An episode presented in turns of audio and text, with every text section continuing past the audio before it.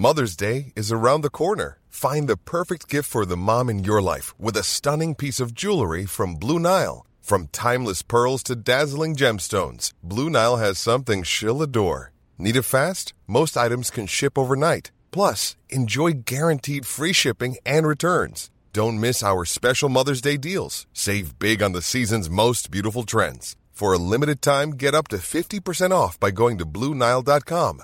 That's Blue Nile.com. Hey there, it's Michelle Norris. I'm host of a podcast called Your Mama's Kitchen. When I travel, I'm usually looking for a way to find a taste of home when I'm not at home. And one of the things I love to do when I am at home is entertain. And Airbnb allows me to do that. When I was in California recently, I rented a house that had a great kitchen. And when we were sitting around the table, we're all thinking, we're in someone else's house. Someone could be in all of our homes as well. If you have a home, but you're not always at home, you have an Airbnb. Your home might be worth more than you think. Find out how much at airbnb.com/slash host.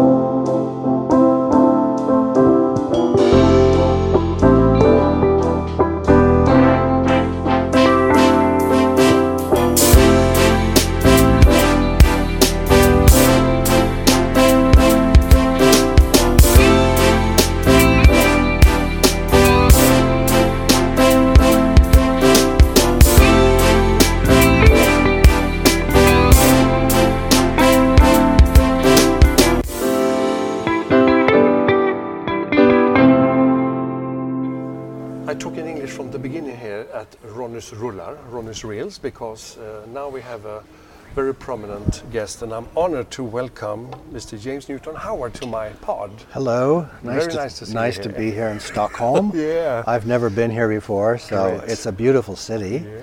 People are so nice. I think I'll move here. Much, much nicer than in Los Angeles. But the weather is not so fine, though. well, I'm sick of Los Angeles weather. I'm The ready yellow- for change. Yeah, No, it's nice. You know, I think I think the weather here is more dramatic. Yeah. You know. And maybe it's the why we are so melancholy is because of the weather outside. Maybe, I don't know. Oh, no, you don't seem melancholy, but I like. I'm melancholy too, so I think I get along Yeah. fine. It's like the Moody Blues song. I'm a melancholy man. I Yeah. don't know if you No, I. I, of course I do. I have uh, one first question, but I must say to you, see how you react. I remember when I bought Rock of the Westies with Elton John. There was a long-haired man there who played the keyboards. Mm. That's right. That's you. and a, and a very thin man. yes. With Caleb Quaye and all those great Uh, musicians. yeah, yeah, That was the first album I recorded with Elton. Yeah. In 1975. Great hit song with Island Girl. Yeah. With yeah. your synth, of course. little sort of yeah, funny synth yeah. solo. Mhm. So, but yeah, we can maybe come back to it. Uh, First, I want to hear your education in music. Just a short recap of that. Um, well, I started I started private piano lessons when I was four. Um, studied through high school, and then I I um, went to University of Southern California as a piano performance major. But I dropped out during my first year because I was tired of practicing the piano, and I, I was listening to a lot of popular music and. You know, at the time it was the Beatles and Hendrix and mm. Motown, and it was just there was so much wonderful music happening that I I started to become more interested in that. So I mm. dropped out of college. But you are the generation before me. We shouldn't talk about age, but Excuse me? I mean, look. No, I mean that you grew up during the rock and roll decade, wasn't it so? The 50s. Yeah, I, I certainly did. I mean, Yeah. I was born in '51, so uh, I was a, I was pretty you said it young. Yeah. I was pretty young, but uh, I like to say I grew up in the '60s. Yeah, yeah, I understand. but I, if you I was born 60, but I mean, so Jerry Lee Lewis, when you saw him first time when you were young, was that something? I didn't care about Jerry Lee Lewis or uh, no, uh, no, no, no. The people that I first started to listen to, I think, were early, early R&B and Motown. Oh yeah. Um, you know, I remember the, the Supremes, um, Temptations. I was very much into them, and Beach Boys, of course. Beach Yeah. Boys at the same time, and then the Beatles. So, I, I, I was really became musically aware more in the early '60s. Yeah. During the '50s, I mostly listened to classical music. When I was a young boy, I. I loved uh, I loved Rachmaninoff and Tchaikovsky and the big romantic composers. But the Brit invasion was important also when Beatles came along. Very much so. Yeah. It was it was a great time. It was it was um, well, it changed music forever. you know. Yeah. But you, I understand that your parents were also musicians. What No, my uh, grandmother. The grandmother was. had uh, early in her life had been a violinist Oh, yeah. and um, stopped playing by the time I knew her or really remember her. She had she was not playing the violin anymore. So there was really not we were not by any means a musical family. Okay. But um, there was a piano in our house, a little upright piano. And uh, I guess I started picking out songs I'd hear on the piano, and then they started me on piano lessons. I shouldn't make any uh, parallels, but I'm thinking of Mozart. He was very young. when he started. you say you No. played piano when you were four. Isn't it? yeah, well, Mozart? Mozart was writing symphonies by the time he was four. No, please, uh, no. Um, there is no parallel there. But thank you. But you understood early on that you want to be a musician. or- yes, I, I did, and I, I think I was not a particularly happy child. Uh, I was melancholy, so I think I have that in common. Um, and when I started the piano, I felt like I found a uh, like a, a resource of some solace and a, place where I could retreat, Okay. and it was very it was very good for me. Yeah. Yeah, So it's kind of therapy thing. Also. very much so. Very much, yeah. Yeah. I think Uh, my, my, my parents told me that as soon as I started piano lessons, I stopped uh, being a real difficult child. So you know, I got less difficult, Okay. but still difficult. Yeah. How important was those years in the 70s, 80s when you were a, a musician in the rock and pop business? Was that is that something that you? Well, we, we can come to Hunger Games and the hit you had a Yeah. couple years ago, but those were very important years. The, the touring and everything. How, how did you? Uh, Well, the, the 70s is really where when I became a professional musician. So um, I started off playing with uh, a few people and, and doing, somehow I got offered a job with a band that was making a record. And then a few short years later, it's quite a long story, but I ended up joining Elton John's band in 1975, I think. Um, and then I, from there on, it became quite a successful session musician and touring with other people like Crosby, Stills and Nash, and um, arranging orchestra for people like Earth, Wind and Fire, or Barbra Streisand, or Diana Ross. I, I did a lot of that um, until somebody offered me a movie in 1985, I think. okay.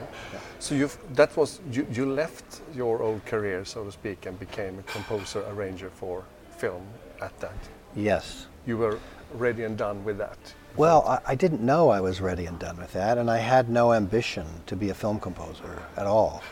Um, and then somebody said, "Well, what do you want to write this music for? Write some music for this movie?" And I said, "Yeah, okay, I'll try it." And then when I did it one time, it was fantastic. Okay. It was what I was looking for my whole life. It was. You were not worried that it was like a big thing to write film score. Yeah, I was. But it's okay. You know, I was worried. I was very frightened to do the first one. I was very nervous. Yeah. But I did it anyway. I, I think I've always enjoyed challenges and enjoyed being in a position of having to do something new. And that represented to me the best musical opportunity imaginable. I mean, for a, it was like every movie is like a solo album, if you think about it. Yeah, so it, it was great. I was very excited about it. When, when you read a script, do you get the scripts very early on, so you know if you want to do it or not, or how does it work for you in the Well, in I- the dream factory over there? Yeah, Dream or the Nightmare Factory, The depending depending on what movie you're working on. Um, no, it's yeah. Usually it begins with a script and then a meeting with the director, and uh, during which we talk about the script and I hear their ideas and they hear my ideas and. Uh, and in the, the ideal world, I get hired before they start shooting. Um, and then I start to write music really before they start shooting based on the conversation. And uh, then I give the music. I, I, I do a lot of mock ups and demos. In other words, I make, if you hear my, my synthesizer demos of my music, they sound pretty good. And I give those to the director, and then I get feedback, which mostly means I have to rewrite it again, and I give it back to them. Then I have to rewrite it again, and then we go back to them, and then on and on like this. But uh, begins that way, really, with, with just some ideas for a melody or a theme, or maybe a special instrument or something like that. But like you, you work a lot with uh, Lawrence and, and as well. Uh, so you have a great collaboration because it must be very, shouldn't say intimate, but you have to have a good, It's intimate. isn't it? It's not physically intimate. but it is a lot it- of talk, a lot of, It's a lot of talk. a lot And- of. Are you ever getting uh, into quarrels about this? Of as well? course, not so much quarrels, but you know, you there are disagreements. You know, well, somebody I might think this is the way to do something, and Francis Lawrence might think no, this is the way to do it, or but ultimately, in the end, it's their movie. It's Francis's movie or Night's movie, and, and I am there to help help their vision. So I don't I don't quarrel very much because if they want a change, then I do the change. You, do, but I, yeah, you don't I, Uh, fight for your version of a theme. or- I don't fight for. I I will defend it a little bit and argue on behalf, but then I'm. You have to be willing to change. You have to be willing to write another version, or you can't be in this business. I mean, that's just what it is. Is that something you have to learn to take Yes. and go home and cry in the pillow? For That's right. Or how is it? Well, it's it takes it's an acquired skill. Um, I would say for the first ten years that I was writing movies, I would get very upset if director asked me to rewrite something, and and um, I was very difficult to work with. And I finally understood that what the job is. The job is I'm a film composer, so I'm not. If I want to do a solo piece of music, I can go write something, but otherwise you have to collaborate. Okay. And for the most of the time, it works fine. Yes, I mean, I've never been fired yet, but I, it could happen anytime. But I know that you have replaced other uh, composers. Yes, I have. Can we talk about that? Or? Sure. Yeah. How does that feel? That you're kind of a savior who comes in and save the project? Or? Uh, you know, it, it, it, it feels good to, to be able to contribute something meaningful. Um, on a movie like King Kong, it was a thrill to work with Peter Jackson, first of all. Uh, it was such a big musical challenge because he had so much music to, to create and so little time that it was a kind of a special situation. But, you know, I feel bad for any composer who is, is asked to leave a film because I know how hard it is. I know how hard it is just to do the job. Um, I've, I've left two films, but I quit because I didn't get along with the director on two occasions. I understand you don't want to say the names, but, Um, no. but you have. It came to that point that you couldn't. Yeah, it, it wasn't horrible or ugly. I just said, look, everything you're asking me to do, you don't. I'm not your person. I mean, you, why, I don't know why you hired me because you're asking me to do something that doesn't come that I don't want to do, and uh, I would, you know, felt like they didn't need me. They need somebody else. So I would just say, with great respect, I withdraw from the project. How did you feel after that? terrible.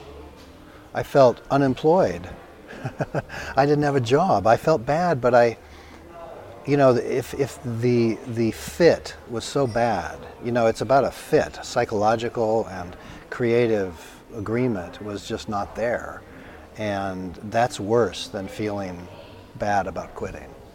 So, yeah. But uh, you have to have a great relation to. Is it also the film company? Are they very much coming there with their?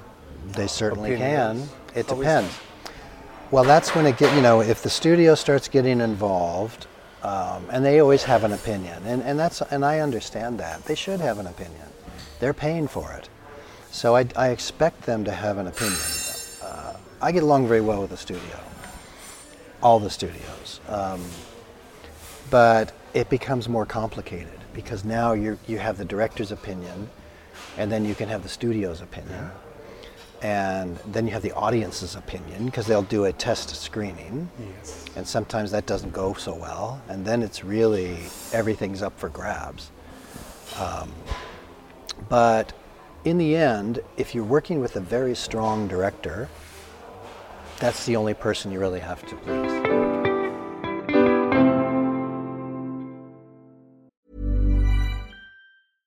How would you like to look five years younger? In a clinical study, people that had volume added with Juvederm Voluma XC in the cheeks perceived themselves as looking five years younger at six months after treatment. Look younger, feel like you. Add volume for lift and contour in the cheeks with Juvederm Voluma XC. Reverse signs of aging by adding volume to smooth laugh lines with Juvederm Vollure XC. For important safety information and to find a licensed specialist, visit juvederm.com. That's J U V E D E R M.com. Not for people with severe allergic reactions, allergies to lidocaine, or the proteins used in Juvederm. Common side effects include injection site redness, swelling, pain, tenderness, firmness, lumps, bumps, bruising, discoloration, or itching. There's a risk of unintentional injection into a blood vessel, which can cause vision abnormalities, blindness, stroke, temporary scabs, or scarring. Talk to a licensed specialist to find out if it's right for you. Planning for your next trip? Elevate your travel style with Quince. Quince has all the jet setting essentials you'll want for your next getaway, like European linen, premium luggage options, buttery soft Italian leather bags, and so much more. And is all priced at 50 to 80% less than similar brands. Plus, Quince only works with factories that use safe and ethical manufacturing practices. Pack your bags with high-quality essentials you'll be wearing for vacations to come with Quince. Go to quince.com/pack for free shipping and 365-day returns. Burrow is a furniture company known for timeless design and thoughtful construction and free shipping, and that extends to their outdoor collection. Their outdoor furniture is built to withstand the elements, featuring rust-proof stainless steel hardware, weather-ready teak, and quick-dry foam cushions. For Memorial Day, get 15% off your Burrow purchase at burrow.com slash ACAST and up to 25% off outdoor. That's up to 25% off outdoor furniture at burrow.com slash ACAST. Do you ever, when you have a script from someone that you worked with before, uh, or or a director that you really feel confidence for, can do you ever say something about the script at all, or you just listen, you read the script and then go from there and do your? You never, since Do you I- have been so many years. do I critis- do I read a script and then tell somebody uh, this is terrible Yeah, or, or is or I don't like this part I mean, I remember just when I talked to Mark Isham, mm. who did the music for The Hitcher, and he mm. didn't like the script, it was very violent or something. He had mm. opinions about that, he said. I don't know if you just read the script and if it's. Do you have any suggestions at all? Well, I would say if I, if I get a script and I read it and I don't like it, then I don't do the movie. you don't know. But if I get a script from Francis or Night or Tony Gilroy or the people that I work with a lot, um, and I base, you know, I, I'm, they always give me great scripts. Yeah. So um, it's not a problem. But there might be things that, as the film is being made, I will have a, a problem and or something I don't understand. Or generally, when I try and write the music for a scene, if I'm having a lot of trouble with it, there's something sometimes can be wrong with the scene too. Either it's edited in a strange way, or you know, there's some some difficulty in, in communicating. Um, and sometimes there's a scene that just frankly needs help, needs to be saved, and they'll they'll come. Director will come to you and say, you know, I really really need your help here. The acting wasn't good, or uh, I can't figure out how to edit this thing, and you know, so there's there's all kinds of possibilities, but. I think the director is as anxious to collaborate with me as I am to collaborate with them. And that's what makes for the best teamwork. And do, do you look at the dailies on the sets at all, or, or how does that work during the? I like to get Shooting. involved as early as possible because what I, I, I want them to, I would love in an ideal world for the first music that they see against their movie to be mine. You know, that would be best because they get very attached to somebody else's music if they're putting in something from uh, you know another from Avengers or something in Maleficent. Then I come along and they're used to hearing the Avengers in this whole scene, and it's very difficult for me to replace it. Yeah. So if I can, get, I, I don't usually watch dailies, but I will ask them to give me a rough version of a, of a major sequence. If there's a big car chase that's the centerpiece of the movie, or if there's a big, uh, any big storytelling moment that goes on like three or four or five or six minutes, then I will ask them to give me the rough version, even though it's going to change, so I can start to write it. For instance, on Fantastic Beasts, there's a scene where they go inside the case Yeah. and that scene was almost 10 minutes long and it's the, one of the first things i wrote because i knew that if i got that right there would be melodies in there that i could take and use in other parts of the movie um, and it would really establish the tone of the movie and what the score was supposed to sound like So you have, as we saw today in the masterclass, you have a kind of a method, of course, with the different themes that you can, as you say yourself, borrow from or develop or. or Correct. Well, it's really about you know what really makes a great anything, uh, whether it's a film or a book or a, a symphony or a film score, is structure. Um, having the right themes in the right place, knowing how to reuse them, when not to use a theme, um, and when to use just uh, connective tissue music, which is what I call it, which kind of gets you from one scene to the next. Um, when to have silence, I think that's a really important question. And I think sometimes there's not enough silence because directors have to be willing to trust their own material and understand that this scene may not need music, especially in action sequences. I think some of the action sequences that I hear and I have to work on, I wish there wasn't so mu- much music in them because unless you make a choice that you're going to have a scene that's going to be action sound, cars and explosions, uh, or action music, but to have them both up at the same level, then it just becomes a cacophony of noise. So I think it has to be mixed carefully. And I often use the car chase in the French Connection, for instance. Oh, yeah. If you watch the French Connection, which some of your listeners won't know because it was too, they're too young, um, but there's the greatest car chase ever in that, and there's no music in it. It's almost it's about seven minutes long, and it's so exciting that you just you hold on to your seat, and there's no music, and that was a brilliant thing to do. And I think more often we could do that more often. I think directors could be more confident. They have incredible sound designers. They shoot it in a very interesting way. Um, they may not need as much music as they think they do. So the silence after music is as important. I think so. Dynamics of Yeah, and the and where you enter, where the music comes in, the timing is so critical, especially in comedy, because you can ruin a joke so easily by having the music come in too early or too late. It it really is something that I think is really a discussion between a director and the composer about where the music comes in, so it doesn't feel like it's stepping on top of it. Is it very exhausting for you to work like nowadays? you- We talked about Pretty Woman. It's not that much music that you wrote for that film, Mm. but nowadays you write how many themes for, for like for? uh, Well, in Fantastic Beasts? Beasts, two hours, more than two hours of music.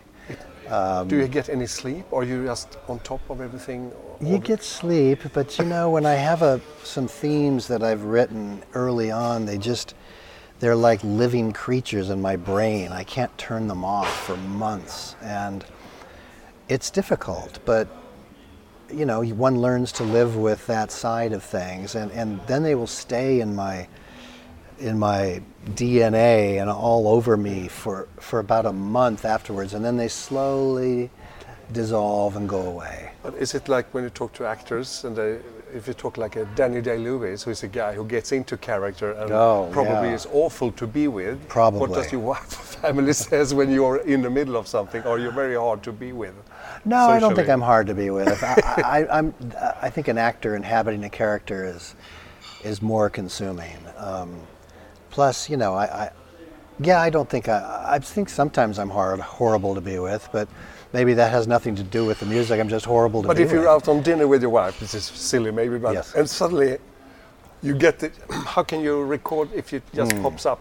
At, Well, first of all, when I'm out to dinner with my wife, she does not like it if I'm not really with her at dinner. If I'm thinking about something else, Yeah. then it's not good.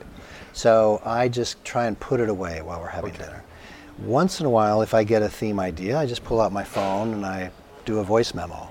yeah, And that happens. that does happen. Little things. Never a really. I've never had a moment where I'm sitting like Mozart on the, you know, writing things out and just taking it straight from the heavens onto the page. No, it doesn't go like that for me. Okay, but you can get an idea, and you have to. Yeah, I get a little yeah. idea sometimes. Sounds like, oh, I can imagine something like this. And, you know, And it's still interesting and challenging for you to compose. For Oh film. my gosh, yes. It's it's you know, I think that's why I've done it for so long or want first of all I've been lucky to do it for so long, but Yeah. I still have a great interest in it and it's my favorite thing to do, you know, is to really you know, the difference that that music makes in a movie is so immediate and so profound that you know, I never get tired of that. It's so it's so great to to for to do it for a director because a director sometimes will not realize everything that was in their movie until the music's there. And then the music kind of pe- it's like an onion peels back these layers and you think, "Oh my gosh, the director looks thinks I didn't realize that that was going to feel like that." And it changes things so dramatically. I, it's just an endlessly interesting, fascinating process. Do you try to do just uh, because I know it's a lot of work? Do you do like two scores per year, or how do you do it? To, Well, I, I try and do that, but you know, I have so many repeat directors who have become friends of mine. Um, let's see, this year I think I did three. Um, next year it's possible I'll do four plus a tour.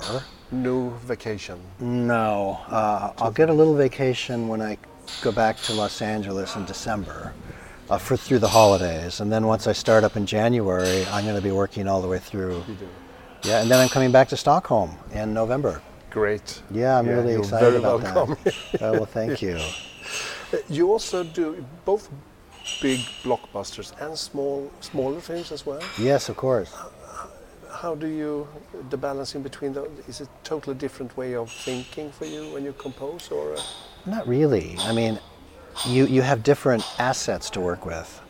You know, I, I don't have if I do a movie like Nightcrawler or Pawn Sacrifice or a small little movie. yeah, I don't have the resources. I don't have a huge budget to go work with a hundred pieces of Abbey Road. So you have to be more inventive. You have to think. One has to think and be more creative about how one is going to write the score.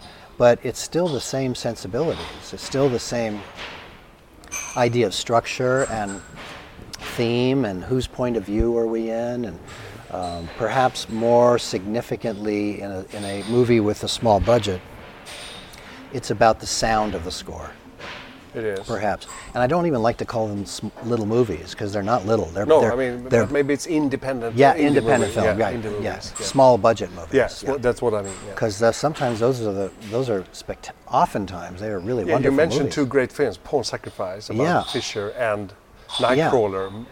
Yeah. Now, a lot of people, film. quite a few people saw Nightcrawler, but nobody saw Pawn Sacrifice, which I thought was really a shame because Yeah, I thought. Tobey Maguire was Yes, great, Liev fantastic. Schreiber was great, Yeah. and it was a very good movie. Yeah, I liked it. So, uh, so you, so it's interesting. Does that give you something that you can take with you to a blockbuster, or is, is it totally different, or do they kind of feed each other in, in your mind? How you think about doing? I think I, I think I need to constantly do have have a big dynamic in my life. I can't I can't work on one action movie after another action movie. I think I, I would just get too tired. I would just too worn out. So I think it keeps one creatively young just to keep mixing it up and and I love meeting new directors. I love working with new young directors um, because it's great. They bring such a fresh and relevant feeling to the filmmaking that is so great for the health of the business and for my own health as an artist.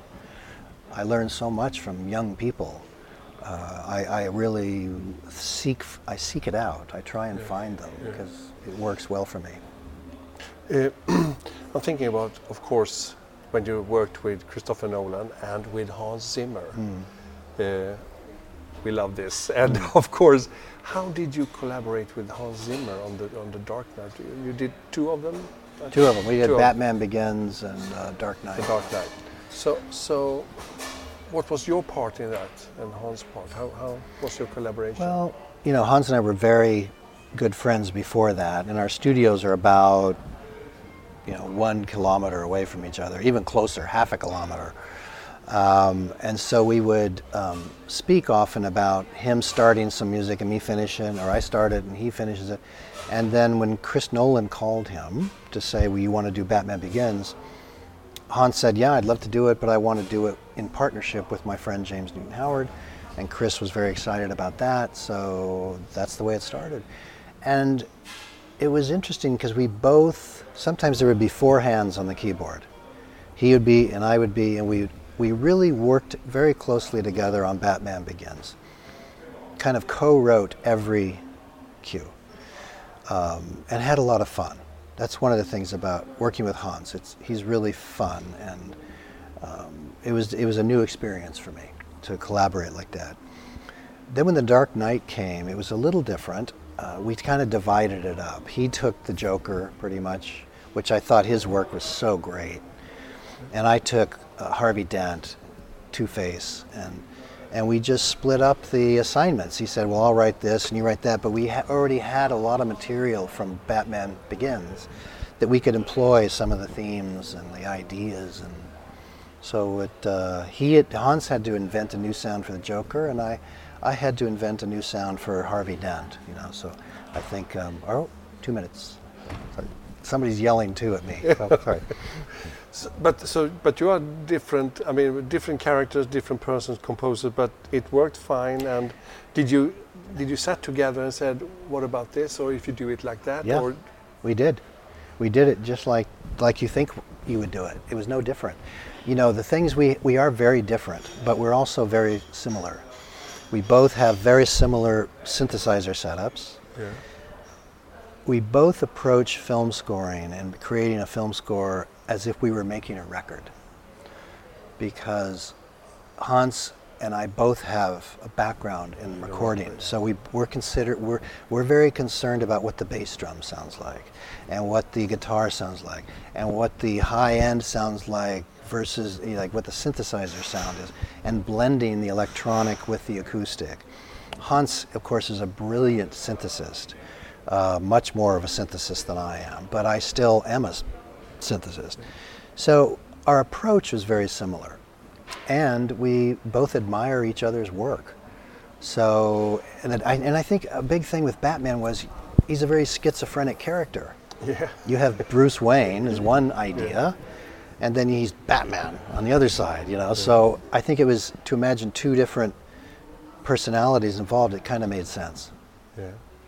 yeah, it's fantastic score and also more kind of pumping and more mm. dramatic than I mm. mean you get into when you and then you have this more kind of fairy tale style in uh, mm. Fantastic Beast. So you know from the beginning where to put your ground, so to speak, or to build from. Uh, yeah, I mean, that's for me. It doesn't get any better than a movie like Fantastic Beasts because it's it just gives you every variety of music you can imagine. Tremendous storytelling. It looks beautiful. Um, you know, it was it's it was really great. I'm I'm so pleased with it, and it was so fun working on it. Uh, what are your classical favorites? Should we call them that? The, the composers of the old, because you have studied classical Yeah. music. Do you get influences and, and Oh my gosh, yes. yeah, I mean, so- I've stolen from every great classical composer ever lived. I mean, uh, no, listen, we all have. We all reinterpret everything we've learned and heard, and it comes out in our own version. Beethoven, my number one. He's number one. Number one for me. But then I was very into the French Impressionist, Debussy Ravel. and Stravinsky, of course, um, Tchaikovsky, Brahms. I mean, all the people you'd think. And then some contemporary people. I love John Adams, and I love Thomas Adès, and I love Esa-Pekka Salonen. And I just discovered this uh, Gorecki's uh, Gorecki, yeah, Sorrows of- Gorecki, my or- yeah. Yeah. Isn't that fantastic? it's fantastic. There's the, I I came out from an Iggy Pop concert. Yeah. I put on radio station two. Yeah. I went home from this fantastic show with Yeah, Iggy Pop sure. and listened to the, the, the Symphony of Sorrows. Yeah. And I, I started crying yeah. Because it was the most beautiful thing I heard. Yeah, well, And it- yeah. I think that's what's one of the great things about film music is it it sort of is a bridge between the popular and the classical. Yeah. So how? That's an interesting question. It's important for you that when you've seen the film, that I can be at home and put on a vinyl or a CD or whatever and listen to your music, and it stands for itself without the pictures to it. That is, that important to me. That is very important to me. Um, the number one job is to support the film, obviously. But I think you can do it in a way that after I've done the movie, I listen to all the cues and I edit some of them. If, if I'm just doing a low note for a long time, that works very well for the movie, but you don't want to sit at home and just listen to a low note, so I make the low note much shorter. I just make it more listenable. Um, but it is very important. I do think about what people are going to hear when they take it home and then there's no dialogue or sound effects. Oh yeah. Okay. So finally, also classical favorites. How, how about your um, colleagues in the business, like John Williams and Jerry Goldsmith, or Brad Fiedel, or James Horner, people like that? Do you have a kind of a commu- uh, you met all those? Oh yeah. Well, you know, those are all great composers. I mean, my, you know, two of my biggest heroes were John Williams, Jerry Goldsmith. I knew quite well. Yeah. Um, Elmer Bernstein. Uh, Oh, yeah. was a big, big supporter of mine very early in my Oh, career. um, you know, Hans does great work. Tommy Newman, Randy Newman. Um, and then, as I said uh, in this workshop earlier, every now and then I hear a new composer, like the guys that did Ex Machina last year or two years ago, whenever it was. That synthesizer score was spectacular. I loved it. It was my favorite score of the year. So, you know, I'm open-minded. And finally, you went up on Billboard Top 100 with the Hanging Tree with Jennifer Lawrence. Was that a kind of a surprise for you? It was a complete accident, but it was fun. How come? What happened? They just started playing this track off the album and it became a hit. So I had nothing to do with it. I just sort of, you know, put it on my record and there it was. Great. Big thank you. All right, nice thank you so much. It's to have you Nice talking Thank with you. Thank you.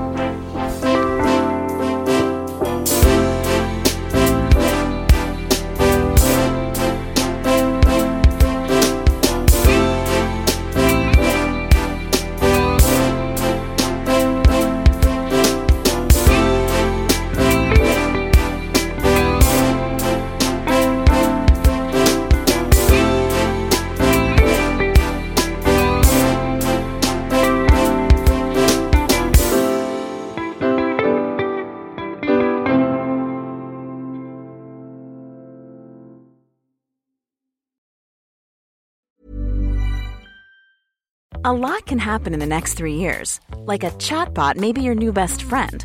But what won't change? Needing health insurance. United Healthcare TriTerm Medical Plans are available for these changing times. Underwritten by Golden Rule Insurance Company, they offer budget friendly, flexible coverage for people who are in between jobs or missed open enrollment. The plans last nearly three years in some states, with access to a nationwide network of doctors and hospitals. So, for whatever tomorrow brings, United Healthcare TriTerm Medical Plans may be for you. Learn more at uhone.com. Planning for your next trip? Elevate your travel style with Quince. Quince has all the jet setting essentials you'll want for your next getaway, like European linen, premium luggage options, buttery soft Italian leather bags, and so much more. And is all priced at 50 to 80% less than similar brands. Plus, Quince only works with factories that use safe and ethical manufacturing practices. Pack your bags with high-quality essentials you'll be wearing for vacations to come with Quince. Go to quince.com/pack for free shipping and 365-day returns.